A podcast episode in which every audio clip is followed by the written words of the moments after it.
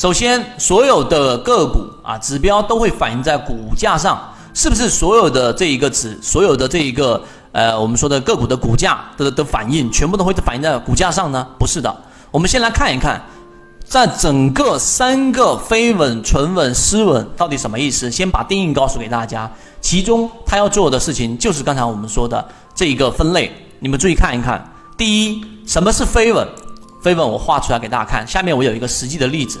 非稳的意思就是一只个股它的一个长期均线，我举个例子，它长期均线是这样的，对不对？它的短期均线是怎么样呢？短期均线它往上走过一波之后，对不对？原来原趋势走过一波之后，然后稍微走平，就是几乎都还没有粘连到它，然后继续往上走，这个就叫做非稳，记住了，这个就是非稳。同样的，相反的，如果说是反向向下的，它的短期均线也是一直往下去原趋势，然后稍微走平，再继续往下，这种叫做非稳。这种叫做非稳，这种力度啊，相对要破坏原趋势的力度就是会比较弱。也就是说，如果是短期均线向上的，那么你做这一种一定是选择这种强势的了，对吧？这是非稳。第二个纯稳是什么呢？啊，我给大家看一看什么是纯稳。纯稳其实也是非常方便大家记忆的，因为禅中说禅，禅论里面啊有一些比喻，其实就是为了加深大家记忆。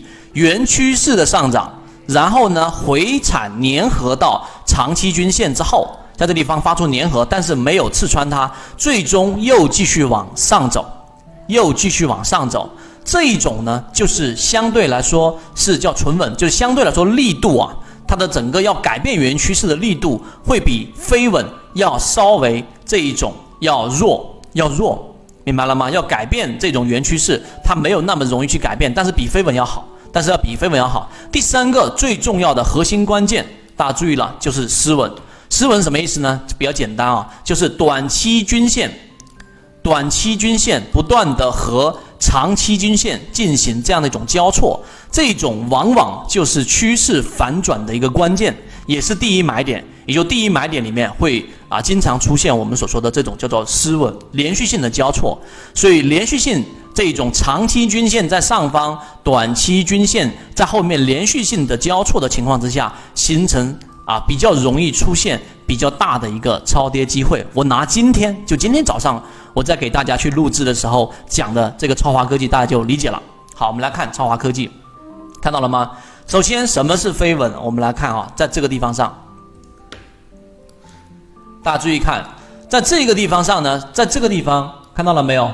股价的短期均线在往下走之后，这里面出现了一个走平，又继续往下走，这种叫做非稳。它本身啊要改变原趋势的力度是弱的。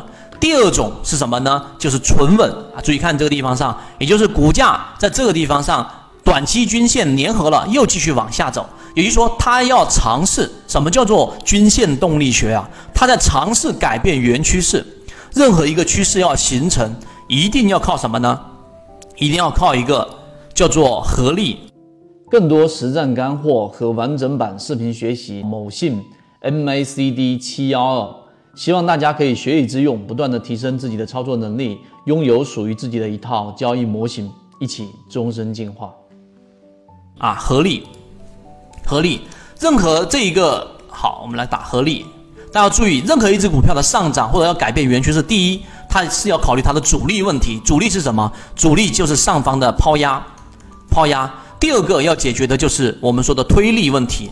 推力问题它需要靠的是什么？靠的是下方的对这一个资金这一个角度和这一个买方力量。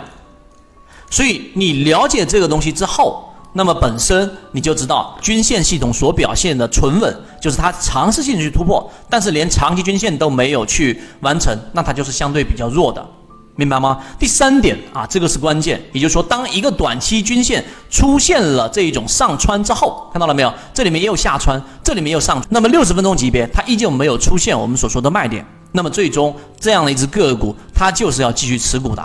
这个是第二个知识点。所以失稳就是原来趋势，注意听这里，原来趋势是向下的一个趋势的一个反转，在这个过程当中才能去出现的第一个反转动力，加上今天量能非常不错，这是第一。那你说，在这地方上也有些稍微粘合，但这里面不算特别的强势，那怎么去判断呢？第二个判断的依据就是中枢。中枢刚才我说了啊，大家去理解一下，高点当中的最低点，看到了没有？这个中枢是属于高点，整个线段当中高点当中最低点和低点当中的最高点啊，低点当中最高点，我这是随意画的，没有那么精确。那么这里是以前面这个盘整的中枢，每一个盘整中枢，它意味着在这里面进行一个多空对抗，这里面也有一个多空对抗。那我们要解决什么问题啊？我们要解决的问题是，我要知道整个对抗的过程当中，到底它是在多方的力量更强还是更弱？那么你就可以通过 MACD 只是一个比喻啊，只是一个指标，然后大家也可以用别的，例如说流动资金呢。你重要的是要去理解这个思维，发现了没有？在这个盘整的过程当中 ，MACD 的这个指标原来的原理就是12日均线和26日均线的一个差值啊，差值是这个白色这根线，然后黄色这个线呢，就是它差值的一个均值。那么差值和均值差的越远，意思就是会这个柱体绿色的这个柱子就会越长，差的越少，柱体就会越少。哇，是不是脑筋了自己的脑筋？你不用理解刚才我讲那段话，你要理解是在这个地方盘整，柱体面积是大幅的这一个绿色面积，然后在这个地方又出现盘整的时候，你会发现绿色柱体面积非常明显的少于前期了。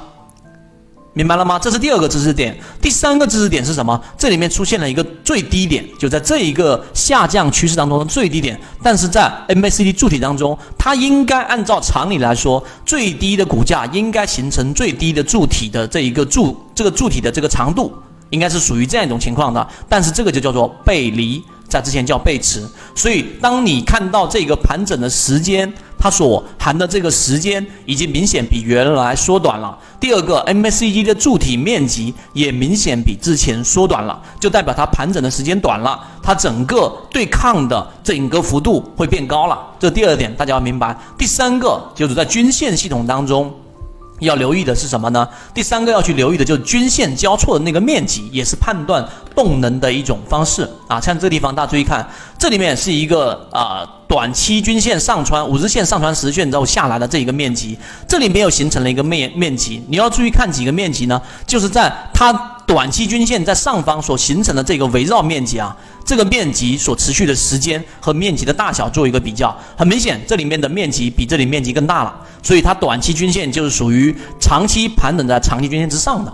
这是第一个我们的这一种判断的方式。所以综合刚才我所讲的一均线当中去判断出我们到底怎么样去了解到它的这一种背离背驰，所以这个就是短期均线里面的一种判断方法。大家可以把刚才我那一段描述非常认真的去看一遍之后，你就会发现中枢之后啊，打破中枢之后快速下跌之后形成了一个背驰，那就是我们说最安全的第一买点。